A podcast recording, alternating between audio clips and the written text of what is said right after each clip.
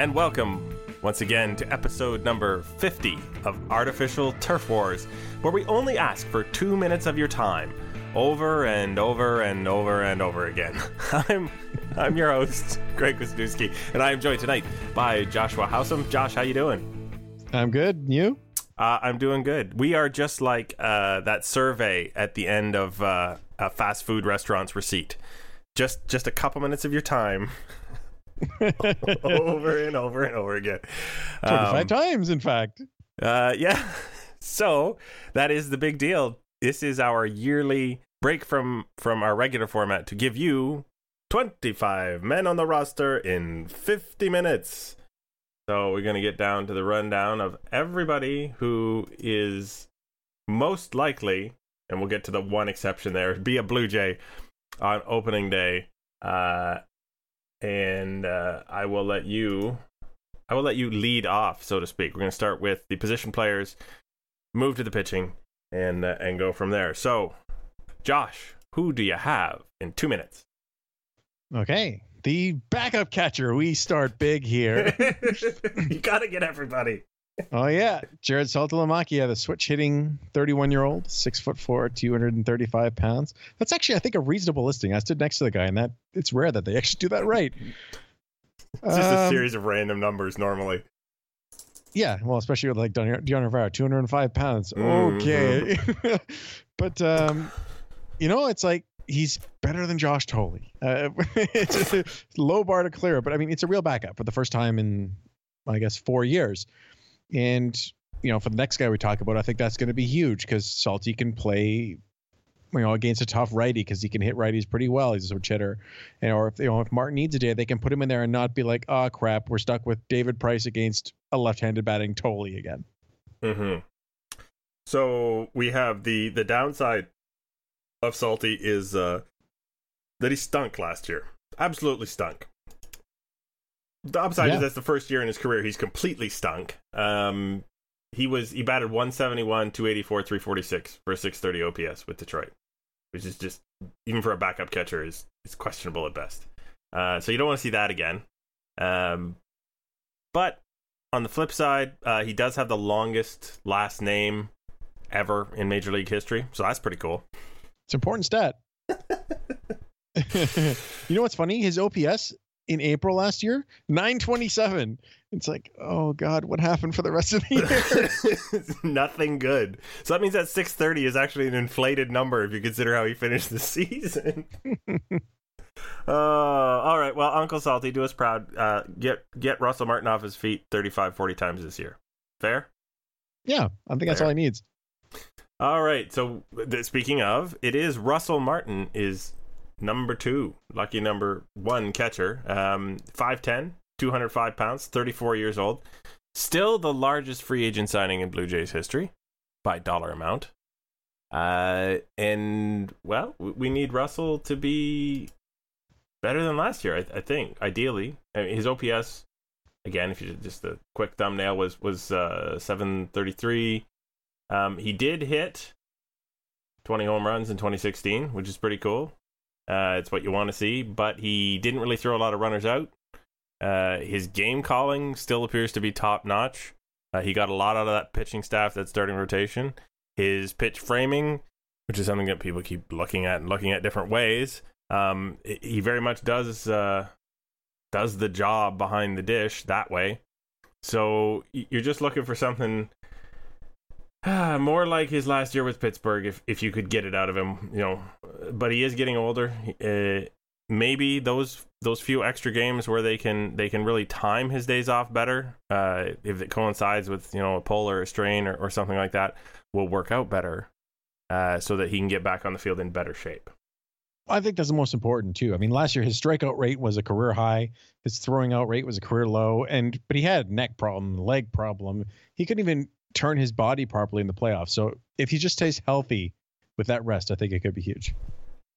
Yeah, keeping in mind that catchers are rarely ever 100% healthy. So we're not asking Healthier. for a miracle. Yeah. healthy ish. uh, plus, he's Canadian, which is uh, his fun fact. I don't think I'm going to have a fun fact for all 25 guys. I don't. I may not have done enough research.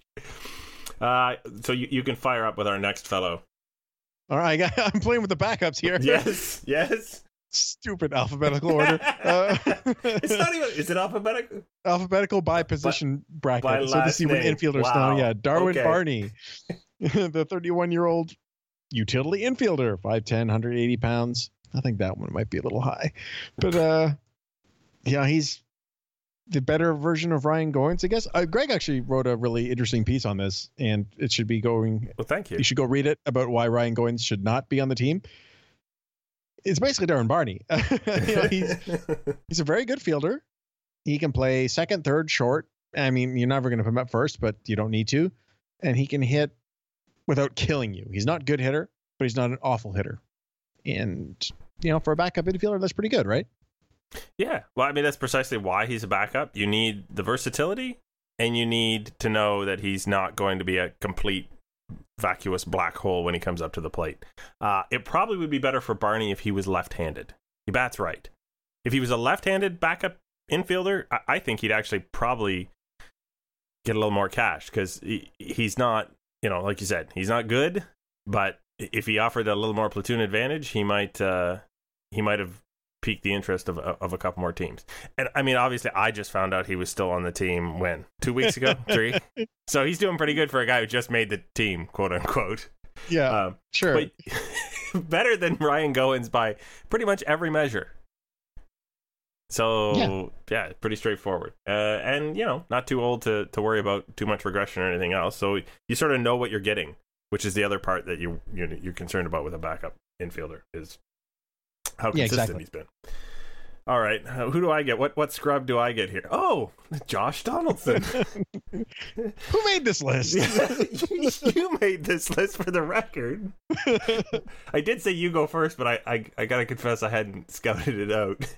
Uh, sure. He bats right. He throws right. He's six foot one and two hundred and ten pounds. I don't think Josh Donaldson's two hundred and ten pounds. I would think he's a little heavier, a little beefier. Um, He's not a huge guy. same age as Darwin. The talent level's a little different, as I understand it. Um, you know, it's not very often you have a player on a team who you can eh, eh, who plays a premium position, and you can say expect an MVP like season out of X, uh, because a lot of the MVPs are, are you know MVP candidates are first baseman, which is it's great to have a great first baseman. But Josh Donaldson, I can say that with some confidence. It, expect an MVP caliber season out of Josh Donaldson. The defensive metrics are kind of up and down on him. I've I've never really seen him screw anything up at third base. Like uh, th- He had a little know. bit of problem last year with those balls just to his left. But I mean, he, he's never had a problem with those before, so I think it was just kind of a fluky thing. I think that's the problem with, with the defensive metrics, which we've I mean we've talked about before, is if you have three times out of a hundred that you screw something up or you hesitate on on one play, that can screw up a whole season's worth of defensive numbers. It seems um, because maybe you you know you just haven't had the ball that many times. Whereas if you strike out three times, well, it's it's out of six hundred times. It never shows up in the numbers. Um, Yeah. yeah, high on base, hits for power. Go ahead. And yeah, listen, that's the big one. That last year he just spiked his walk rate. It's like, man, you know what? I think I'm going to become better after winning the MVP. You know, four, 400 on base for the first time in his career. Oh, what a superstar! Yeah, totally. And now you get to talk about someone else. Hey, yeah, at least this guy should be a starter. Steve Pearce, the new guy, 5'11, 200 pounds, and he's turning 34 in April. He plays everywhere first, second, third, left, right. He's not going to play in, in short. He's not going to play center, and he won't catch, but that's probably the list. He's good. Um, you know, Steve Pearce is a good hitter. And then, you know, considering the struggles this team had last year on offense, that's pretty important. And his versatility is going to be really valuable given the black hole in left and that Justin Smoak is the first baseman. The only issue with Pearce is that he has trouble staying healthy. Uh, he's never played more than 102 games, and he's only ever played more than 90 games once, twice.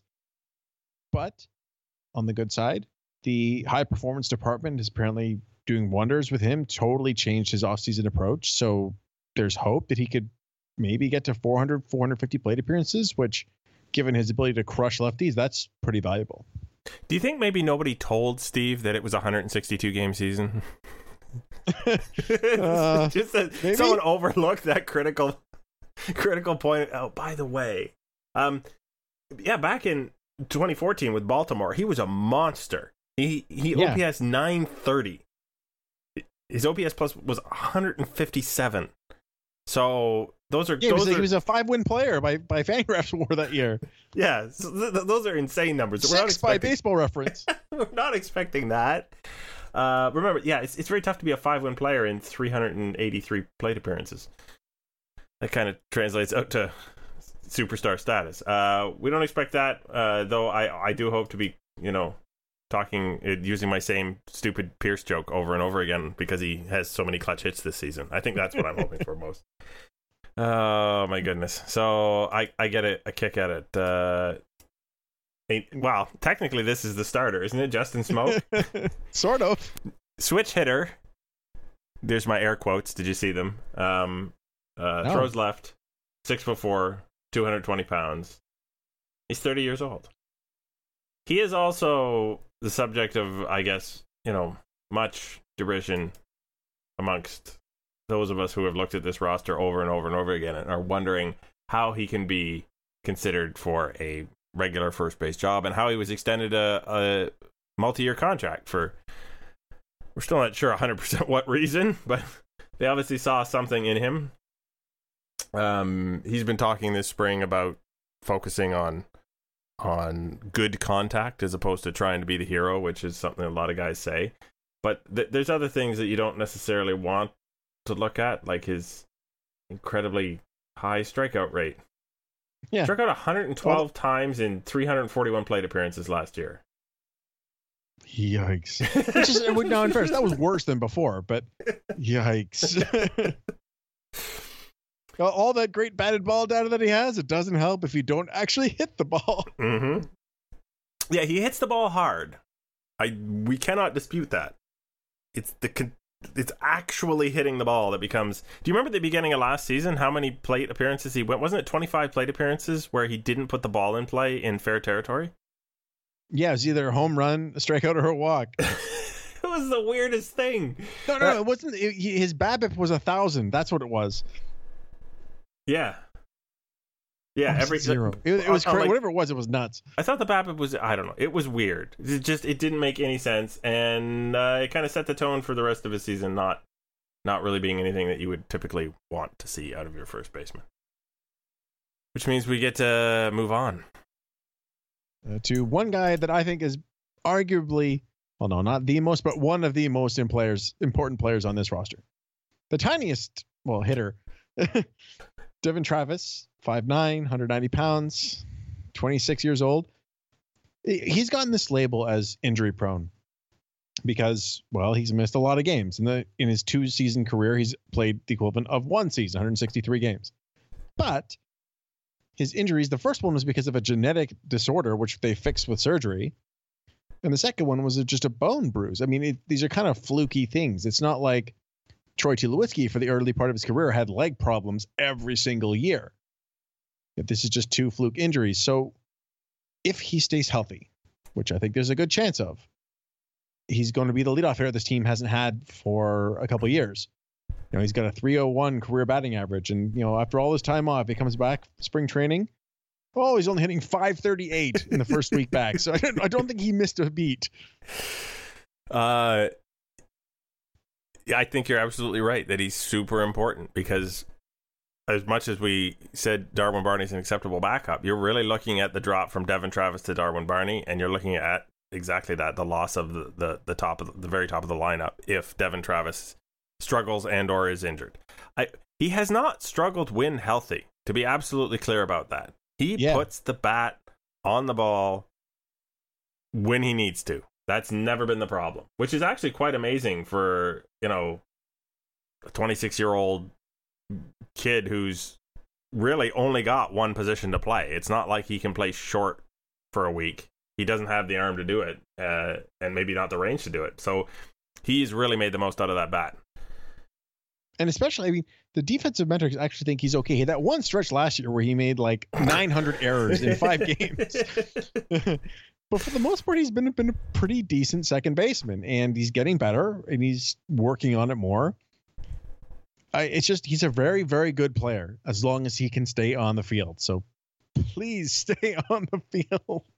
All right, we're gonna move to his uh his keystone partner Troy Tulowitzki, six foot three, two hundred and five pounds, thirty two years of age, tied up in a big long term contract that the Rockies made him their franchise player and then trade him away a couple years later uh, because they have a bunch of other franchise players. I don't know.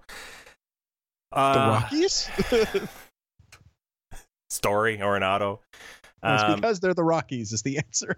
Yeah. So Tulo is is looking to be obviously the everyday shortstop, looking to be planning to be healthy.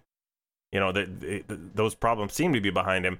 But if you look at the last like two years overall, he has, I believe, almost exactly a 100 OPS. He's literally a league average hitter, which is fine at OPS shortstop. plus. OPS plus. Sorry, not 100 OPS. OPS plus. So he's he's exactly a league average hitter. Um, not what you expected when you traded for Troy Tulowitzki, because it always. I mean, he was a perennial MVP candidate in the NL, and I, that's we're not talking about Coors Field effect. He he really was that good. So I don't know I don't know what happens to Tulo. If he's average again, that's not bad, but there's always the potential that he suddenly gets good again. Yeah. So when I was on uh, Effectively Wild, they asked me the same questions like, what do you think he is? It's like he, he gets that good when healthy because, like last year, for example, when he came back from injury, he was much better than a league average hitter. But there's always something like some nagging thing. You know, it's, he still only played 128 games and 130 games last two seasons. So, I mean, like you said, like there's always that hope, but at minimum, he's still a very good player because of his defense. Indeed. And that's about all we have time to say about Troy Tulowitzki. It seems a shame with some of these guys that we only have two minutes, but that's just that's what we decided, right? and that we also have two minutes for Justin Smoak. Okay, uh, so moving on. The most un- arbitrary season preview in history. Yeah. Oh. All right, the king, Jose Bautista. The GOAT. it's almost like he never left. Yeah, technically he didn't. Six feet, 205 pounds, 36 years old. GOAT. And, and that's it's greatest of all time for those of you who think we're somehow insulting. Him. What's there to say? I mean, he's the greatest player that's ever played in this team, probably. He's in, if he's not he's, if he's not the greatest, he's among the greatest. And you know, last year he was really hurt, you know, banged up, and he still put up an 800 OPS with a 360 on base percentage. I think he's going to have a very big season. Like, uh, yeah, no, maybe not what he was the previous two years, hitting 40 bombs and you know on base percentage up near 400. But I think he's going to be 30, 35 home runs and 370, 375 on base. I, I think Jose Bautista can get back to that 400 on base percentage. I think that a focused Jose Bautista is absolutely that's absolutely within his realm still.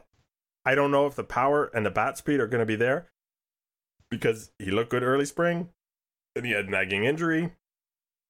It's like, well, nagging injuries don't just happen in the spring and and those are the kind of things that I think sap a 38 6 year old uh, 38 36 year old's bat speed um, oh, just a stick neck. I mean, that's not going to hurt your bat speed.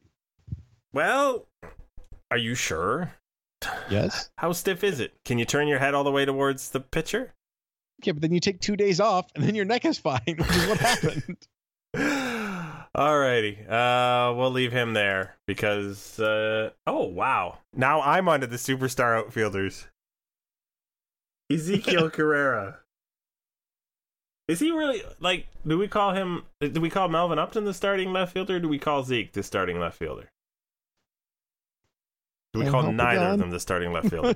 uh, he obviously bats and throws left. Uh, he's 5'11", 185 pounds. He does not know how long his arms are. nope. um, yeah, I think you know what you've got in Ezekiel Carrera, but you probably don't want it for 100 games. which is potentially what you're going to see it for with the way things are lined up, unless Steve Pearce uh, does get all that time in the outfield. Uh, you have a, a light hitting um, left fielder with, with a lot of speed, uh, not the greatest instincts, I would have to say, um, and certainly not a lot of you know exceptional patience at the plate or anything else like that. Uh, it's fun when he hits a home run because it's so unexpected. Yeah. Playoff else? hero, oddly, because that's what happens in the postseason. Mhm. No business being on this roster. Except He's a left-handed batter who can't hit right-handed pitching, and, and he's worse against lefties than the other guy. So why is he here? He's not a good base runner, despite being super fast, and he's not a good outfielder. also, not by being super fast. Yeah. He got better now, in fairness. He was a better outfielder last year than he was the year before because he measured his arms. Uh, people can ask He's just not very good. And I don't get what metrics or analytics that the team, seems to have that makes him think he can be good because he's not. And it's not like he's 24 or 25 and like, oh, we see this thing. He's, you know, he's 29. It's the Justin Smokeitis, whatever that problem is with his uh, with management. All right, you can move on from from Zeke. To Gideon Turk's favorite player, Kevin Pillar, six foot, 205 pound center fielder. So we all know Kevin Pillar, like his calling card is the defense, all the diving catches, the great plays. He is, other than Kevin Legitimately Kiermaier, great. yeah, exactly. Other than Kiermaier, probably the best in the league. This is interesting thing that all spring, for some reason, he's decided finally, "Mm, maybe I should take some pitches. And it's working. He's actually doing it. Well, Uh, and, and Gideon spoke to him about this. Stop interrupting. Okay, fine. Gideon spoke about this, and you should go read it because it's actually really interesting. It's like all of a sudden, I'm doing it. Can I interrupt yet? It's hard to interrupt when I'm finished. So, how like I don't even know mentally how that works because he's obviously he's not taking strikes, so he has some sense of where the strike zone is. So why is he 28 years old, three years into the league, and like, man, I probably shouldn't be giving the pitchers free pitch, free strikes. I should, I should switch to something else. I don't, Uh, I don't understand the timing. it doesn't make sense. Like, why was this not always happening? Uh, and and two hitting coaches earlier. Why could no one convince you of it? But I guess Kevin Pillar. Uh, Gideon is saying seven win player. That's all good fun. I would I would love to see that happen. Um, he is going to have to cover up for a limited range Jose Bautista and a I'm not sure what on his other side. Well, the guy that you're about to get to, I think, could make that a lot easier. Indeed. So we'll get to him right now. Melvin Upton Jr., who I will call by the wrong Upton name several times this season, and it's nothing personal. Uh, so yeah, Melvin is part of some sort of magic platoon triangle out in left field. he basically cost the Jays nothing because his freight is being paid by. Why is it still being? Who's it being San paid Diego, by yeah. now? Yeah, just San Diego. Okay, or someone else who was being paid by two teams. Well, ago. Atlanta's probably paying some of it too. Yeah, that's Melvin Upton is here because he's cheap and he can he can cover a lot of ground and, and play center field uh, in in any I won't even call it an emergency. In any anything that happens to Kevin Millar where he's not ready to play center field, Melvin can certainly cover it. He's done it in in, in the past without any difficulty. So that's good. Uh he strikes out looking a lot. That's what I observed last year. That's just anecdotal. Which is so crazy. It's like this guy strikes out looking all the time, but he also swings through 90 mile an hour fastballs down the pipe. it's like, how? How are you missing that pitch? so he's But uh, Yeah. that's who he is. Uh, by the way, you're you're forgiven for the the BJ thing because both Ross Atkins and Mark Shapiro were recently on the radio and they both called him BJ Upton. Yes. I just gotta stop calling him Justin, and I'm okay. oh yeah, that, that one you got no excuse. Uh, but I, what I Uh. was what I was getting at before, if he's in left, they can shift Pillar over towards right field and really make up some of that gap to ease the burden on Bautista because Upton is a very good defensive left fielder. And so I think that that's what they should do. Uh, yeah. Uh, of course, it might be Steve Pearce out there. So, Yeah, well, when Steve Pearson left and Kevin Jose Bautista in right, Kevin Pillar is going to have to get put a lot of work in. Alrighty. So we're gonna get uh, out of the actual field, remarkably, and we're gonna go to the guy who doesn't have to worry about any of that too often. yeah, we hope. Uh, Kendrys Morales. I got the new guy, the new guys, and Bautista, who's sort of new. Uh, switch hitter, 6'1", 225. Yeah, I don't believe that one either.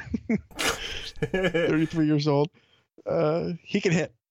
Kendrys Morales is, I I think he's a really good pickup if you're going to not have Edwin Encarnacion back. He hits the ball very hard.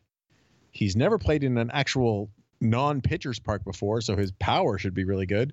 And he's a switch hitter with no real platoon splits. Last year he hit lefties worse than righties. The year before that it was the other way around.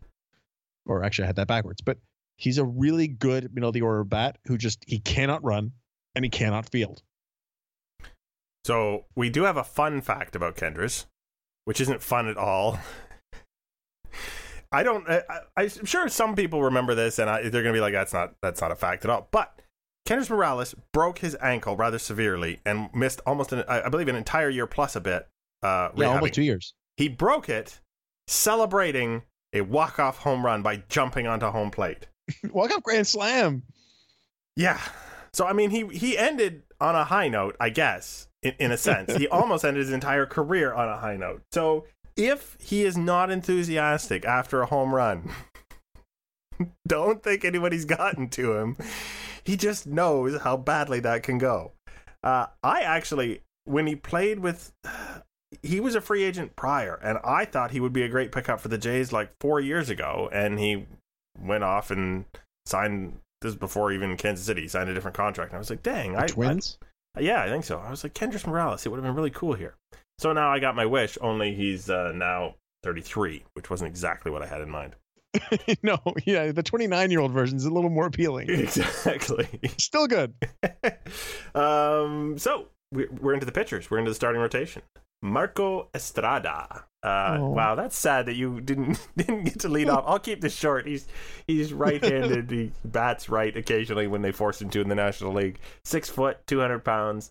Uh, Thirty-three years old. Also, uh, in his last season of a two-year contract, and Marco has been nothing short of fantastic for a man who could not tie his own shoelaces last year. you could take it from here. Oh man, that was crazy. I, I remember that Cleveland start where he was throwing like 83 miles an hour and game. He's like, change up. He's like, no, that was fastball. I hurt during those starts. Just watching. Yeah. It's amazing that he was able to do what he did last year. He had that one brief stretch where he was bad in August, I believe it was. But I mean, this is he he set the record for I think was it consecutive games with six innings pitched and five or fewer hits allowed, which is you know not much of a stat, but he set the record. this That- guy who couldn't throw harder than 87 miles an hour last year because of his extreme spin fastball, which is just it's kind of cool to see a guy just do something totally different from anybody who has ever done it. And Matt Gwynn's article, uh, you know, coming to terms with the fact that it really is that much of an outlier, and you just have to, you have to really absorb how much, how real the outlier is and why it's there, is another good read. That's, uh, I don't think we often promote two pieces on BP Toronto in one podcast, but we've done it now. Oh, Um, good for us. yeah, I, I think I Marco think it was is- actually three now. I think Marco is really lined up for another, uh, an even a better season, if that's possible, because he does appear to not have the ridiculous back pain that he had last year, from all accounts so far. yeah, he hit Um, 91. There you go, and that takes us to another guy who has a rather unorthodox way of accomplishing what he accomplishes. Yeah, so Jay Happ, the tall six foot five lefty, 205 pounds. He's a year older than Marco Estrada, but also not a pending free agent. Like. Estrada, he does something a little unusual. It's the Jays seem to collect these guys. You know, Estrada, his two seam and his four seam fastball have a five inches of vertical difference break between them. I think I've talked about this before, but I think it's worth mentioning again. That means that his four seam fastball and his two seam, on their own, mediocre pitches. But when you put them together, they both play way up because of the same speed but move so differently. And that's how he was able to do what he did last year get like 30 double plays, but also get a ton of pop ups. And, and literally, if you don't know what's coming, you can't hit it. and unlike a curveball that you maybe as a hitter can see a hump, if two fastballs are radically different, uh, they don't look radically different until it's too late to make that adjustment. It, that's that's Yeah. the belief anyway. Seems to work. And I talked, yeah, and I talked to Martin about this. And he's just basically like, yeah, and the, it helps that he can spot them. You know, he can get that four seamer up and into the righties, and then sink the two seamer down and away. And it's just if he can cover those quadrants with that difference in movement, that's really tough to hit. they say that lefties mature late, and I think J Happ is a really good example of that. Sort of Hmm. really harnessing what he does have, you know, later than uh, than a lot of guys do in their career. Eh, wow, we got we. I bought you thirty seconds there talking about him. We're we're ahead of the game to go to talk to uh oh Marcus Stroman, who really is the shortest guy on the team. Has anybody ever Yeah. stood him and Devon Travis side by side? Just to see. I don't know. Would, would people be able to see them, or they just see the skyline? this picture is all air. Uh, that's not very nice at all. Uh, Stroman is very good at self promotion. Uh, he's also potentially very, very good at throwing a baseball, um, even more so than we've seen. That's that's what we obviously we've been led to believe. And at 25 years old, you can still say that a guy, like we said, hasn't matured or hasn't understood his arsenal or hasn't you know developed his uh, control. You know he can he can throw strikes, but can he throw them exactly where he wants them? Does he know what kind of pitch sequences he wants to use? It looked like, as we mentioned before, at the end of last year, he had a very good idea of, of how to use his repertoire, which is huge. Got like six different pitches that are all, you know, some guys struggle to find a third pitch. That's not Marcus Stroman's problem. I think his no. problem is is when to throw what, uh, without you know, getting getting into a pattern or getting oversimplifying things. But we shall see. Yeah. And so when we were just talking about J Happ, you mentioned it's like when you got two fastballs that look the same, that's really tough. He's got three of them. Among people who threw 200 or more of each of them, there's only one pitcher in baseball who has six or more inches of, of break between his fastball, his sinker, and his cutter. And it's Marcus Stroman. Ding ding. So they're all about the same speed. He releases them from the same spot, but they cover if he if they come out of the exact same spot, the where they end up 20.7 square inches apart overall. The triangle. Like that's that's really hard. He could just throw those three pitches over and over and over again, and he'd be really tough to hit. But he just fell in love with his sinker, and he got hit. Well, yeah, because uh, you know you get in that. Oh well, I got to get this because I got to got to get out of the uh, at bat. Got uh, got to get an out. My sinker's good for ground balls. Uh, no, only when they're on top of it, not when they square it up. All Yeah. right, next. Francisco. Francisco Liriano. I think this is going to be the new like whenever Drew Hutchison's mentioned up, mentioned up, mentioned. He's such It's going to be for Francisco Liriano and two prospects. 6'2, 225. He, he looks bigger than that, but I don't know. He, he's probably not. Absolute steal getting this guy for Drew Hutchison. He's a, you know, he's a pending free agent as well, like Estrada, which you mentioned. He is a strikeout king. For his career, he's averaged over a strikeout per inning. In the spring, he's got almost two strikeouts per inning. And you know, last year he was bad, but it was kind of an outlier. The previous three years in Pittsburgh, he had a 3.26 ERA. So if they get anything close to that, that's an unbelievable fourth or fifth starter. Oh yeah, yeah. I'm, yeah, there's this all there is a debate about starting rotation depth, and the, you know, well, what about you after your first five guys? Sometimes though, it's like, well, after your first three guys, you're two guys who are your major league starters. They're not very good. Like you know, they're going to give you 200 innings or or hopefully 200 innings, but but that doesn't mean that they're the quality of those innings is that high. Liriano seems poised to give us a bunch of quality innings in the quote unquote, like you said, number four or number five slot, depending how you do it. Uh, we can get to that about Sanchez, I guess. That number five slot here is really kind of a just a Yeah, name just only. Yeah. it doesn't really. Um, yeah, the, the problem was walks, and it's always been a bit of an Achilles heel for him, but that cleaned itself up for whatever reason once he got to the Blue Jays. So, uh, Yeah, I mean, last that was year the was- aberration. Yeah, I mean, it was an outlier too. I mean, he's always had walk problems, but last year with Pittsburgh is 5.5 walks per nine, which That was a career worst. And then you know he comes back, he, he leaves, and all of a sudden it's stabilized. Actually, went to a career best, which isn't sustainable. But if he's just what he was, yeah, if just what he's been the previous three years, that's a great pitcher.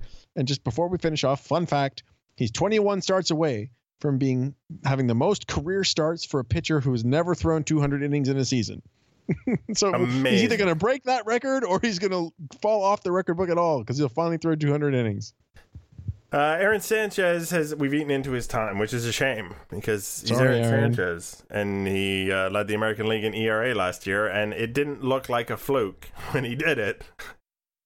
No. because basically with two pitches on any given night, and it wasn't always the same two. Don't get me wrong. Sometimes it was the curveball, other times it was the changeup.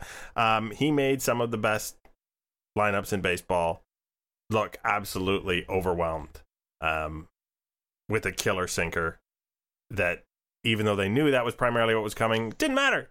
Couldn't hit it. And when they started to hit it a little bit, he would mix up one one other pitch, sometimes two, uh, and could usually get himself back on track. There, there was a lot of a lot to like about Aaron Sanchez last year, uh, and he managed to, you know, his arm didn't explode magically in the middle of the season because he hit a certain number of innings limit. So we're not going to be talking about that hopefully all season this year.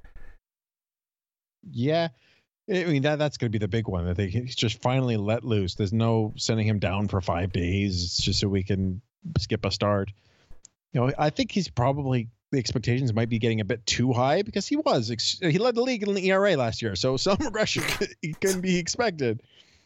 It's hard to top that, but he's awesome. He's only 24. You know, he's just building up his stuff. I mean, if he can harness the changeup, which he's been working on all spring, he's going to be deadly.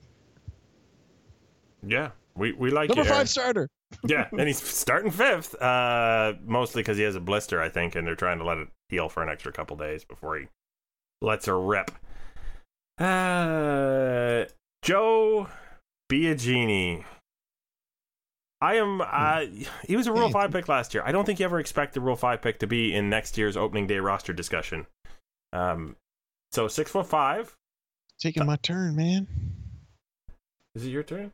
You did. Yeah. it? Oh, I'm sorry. Go ahead. Go got- got ahead. finish it. We'll switch it up. Six foot five, 240 pounds, just 26 years old.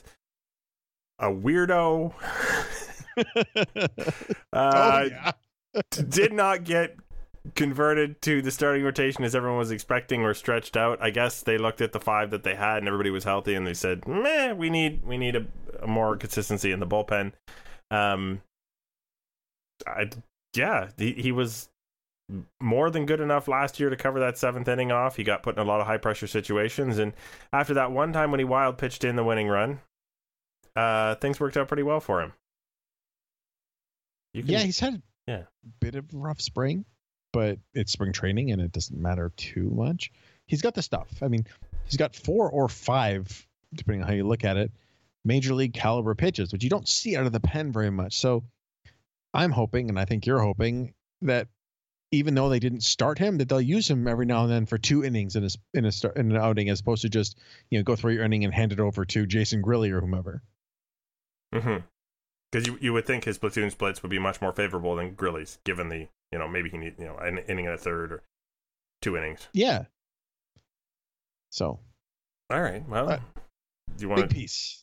Yeah, I'll move on Oh, for sure. to Jason Grilli. Hey, I remember him. Yeah, same size as Biagini, give or take five pounds, and he's the elder statesman on this roster because R.A. Dickey's gone. Uh, I would like to just quickly, quickly, fun fact: R.A. Dickey, the oldest person on the Blue Jays, left the Blue Jays, signed a free agent contract. Not only is he not the oldest person on his team, he's not even the oldest person in his own starting rotation anymore.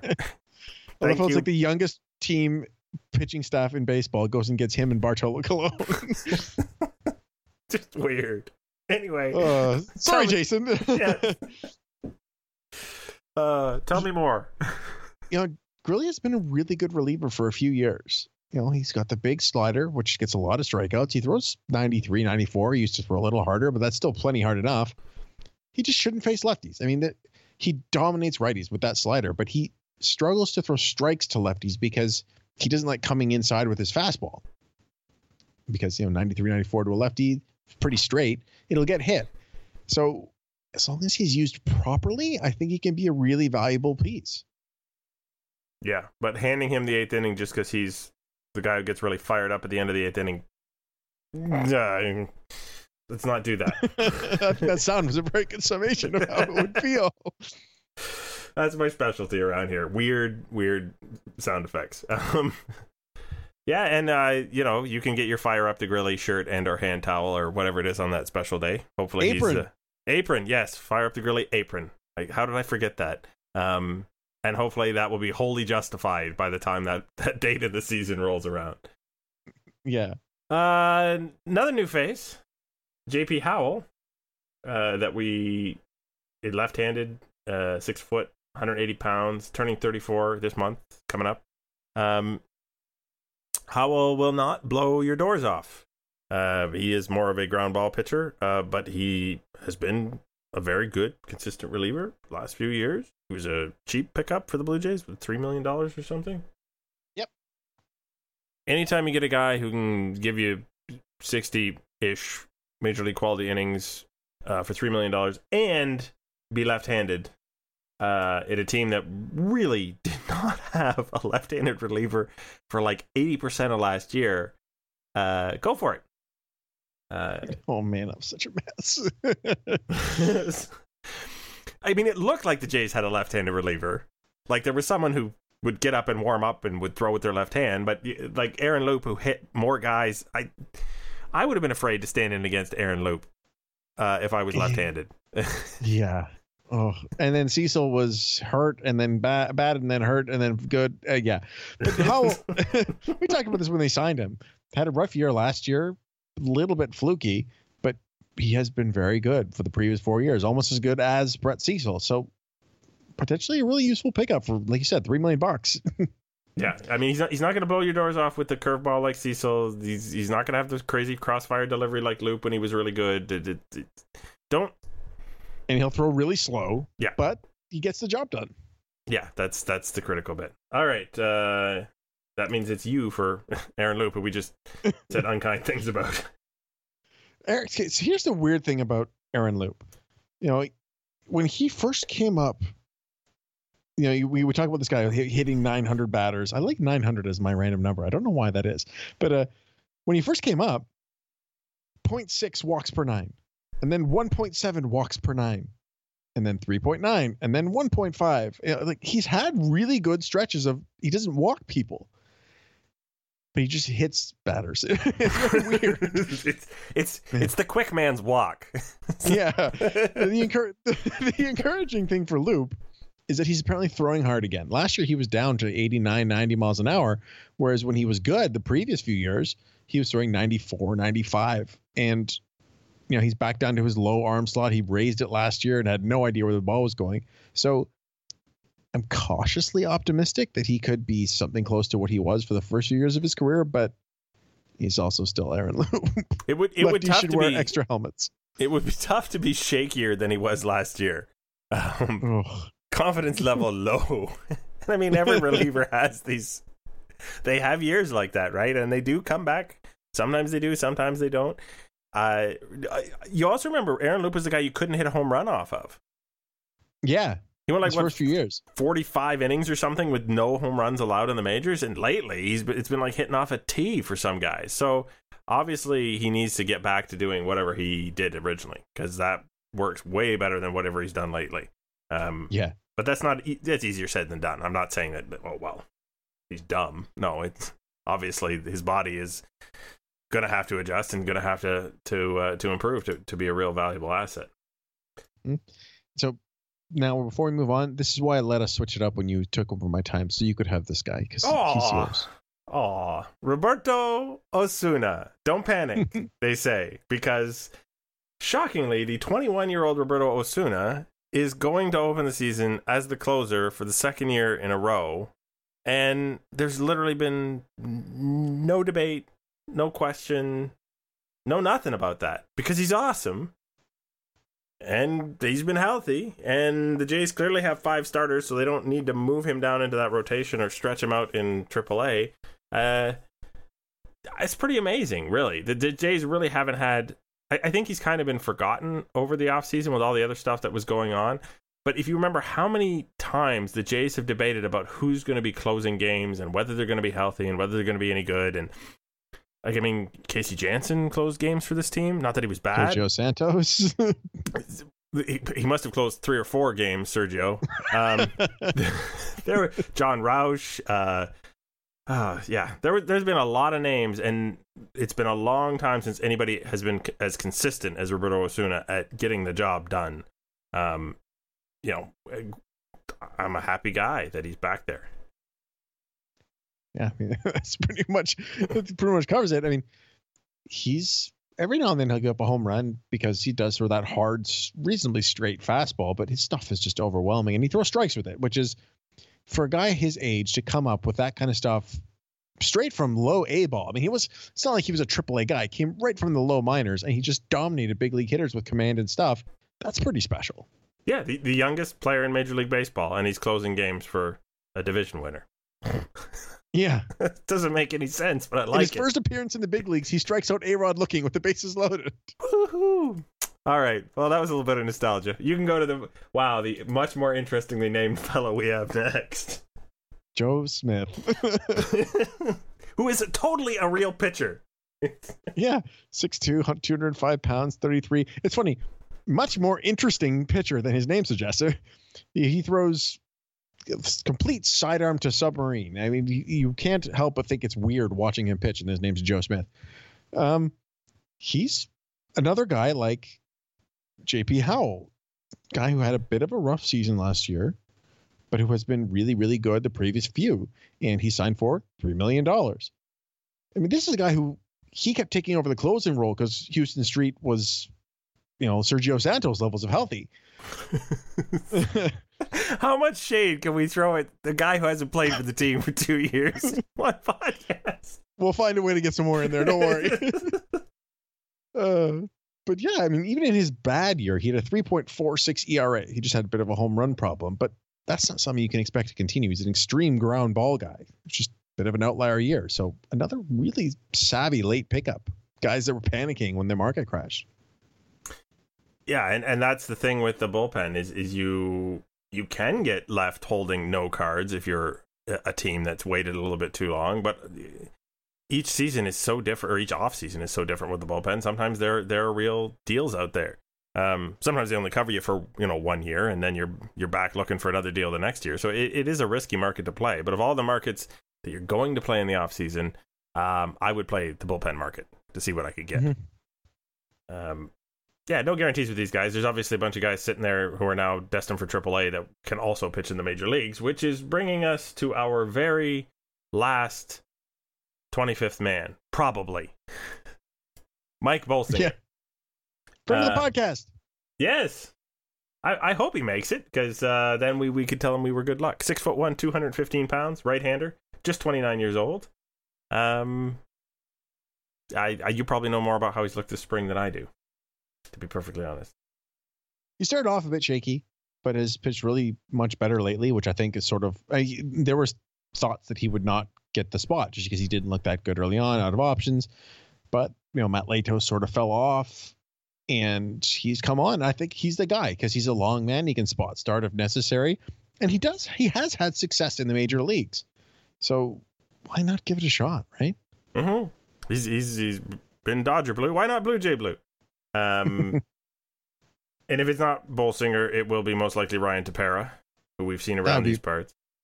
Yeah, and the reason we think it's Bolsinger is because Tepera has options, and so if they're going to try to keep both of them, that's the only way to do it. Because I think Bolsinger would probably get claimed by somebody. I mean, the Cincinnati Reds are starting Scott Feldman on opening day. You don't think they can use Mike Bolsinger? oh, that doesn't even sound right. Even if you don't know who Scott Feldman is, it just doesn't sound right. It's like your opening day starter. I got Clayton Kershaw. I got uh, I got Max Scherzer. I- Who you got? Scott Feldman. Blake, if Sorry. their closer was Sergio Santos or something. Oh, there you go. Left you that opening. All right, so that is our 25th man. Can you believe that we we have done it again, my friend? In uh, wow, really in 50 minutes. I kept us I kept us pretty honest this year. Good work. Well, given all of that, what we should do is go back and we should assign a most important ranking I think, for our most important position player and pitcher for this team's success this year. So, who do you have on the position player side? Well, I, I was, you know, it's easy to say Josh Donaldson because he's Josh Donaldson, but I'm going to stick with what I said earlier. I think it's it's one of Devon Travis or Troy Tulowitzki or the middle infield if I can cheat and take both. Uh, well, I just think that if those if those guys can stay healthy, that it's just such a huge boost to this lineup. I'll stick with Travis just because he's the top of the lead. He's the leadoff guy, and that consistent contact bat they haven't had that. I'm going to go out on an outlier here. I'm going to say Steve Pearce is one of the most important Ooh. guys to this team because if he's healthy and can play 125 games, uh, he can fill a lot of holes he's not healthy, this team is going to have a short lineup. So that's what I'm I'm going with is is yeah and and if he's healthy he might also be able to cover for another injury because of his flexibility, which we don't. Yeah, Darwin Barney isn't a guy with a bat who can do that. So there's my my position like player. Who you got for your pitcher? So it's I have to go with the rotation. As much as Osuna is the anchor of that bullpen, the depth, the lack of depth in the rotation I think it's Stroman because of all these five guys, he's the only guy who is the 200 plus inning pitcher. And if one of the other guys gets hurt, you can cover that a bit more with bullpen. But if he's the guy that goes down or he struggles like he did last year, it puts a strain on everybody else. And if he has a great year, then this rotation is just unbeatable. Yeah, to put it on one guy in a pitch, yeah, it's tough. It I, is tough. I, I agree with the Stroman. I, am just to be a little different. I'm going to say Francisco Liriano is he he needs to be the guy who uh, breaks or doesn't break the not 200 innings record. Um, he, he needs to be worth those those innings, and he needs to stay healthy, and he needs to be the guy we saw at the end of last year. I think, or close to it. Yeah, or close to it, it to really keep this Jays rotation at the top of the league because if if this team wants to compete, despite the what I think is just a fine offense, which is probably going to be above average, they really can't afford a huge amount of of slip back from this rotation. And he was a huge huge difference when he showed up and basically you know kicked R.A. Dickey off the roster uh, eventually. so there we are. Yeah. Uh, two four important names and another 21 guys to talk about. Uh, if you don't feel like you're up to speed, I don't know what you were listening to. uh, any quick uh, final thought from you? Well, two things. First, apologies for the interruption thing. It's just we're doing this on Skype. I can't hear what you're saying when we're talking at the same time. um, biggest final thought is just the next time we do this, it'll be real baseball we're talking about. Spring training will be finally over.